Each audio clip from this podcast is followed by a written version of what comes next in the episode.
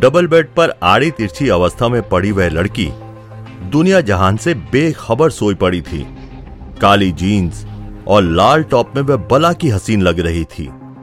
Bed पर उल्टी अवस्था में उसका चेहरा चमक रहा था और बता रहा था कि वह बेहद हसीन थी, बेहद खूबसूरत। एक हाथ आधा बेड से नीचे लटक रहा था, जिसकी वजह से उसके हाथ में पहना बेशकीमती ब्रेसलेट जो कि सोने का था।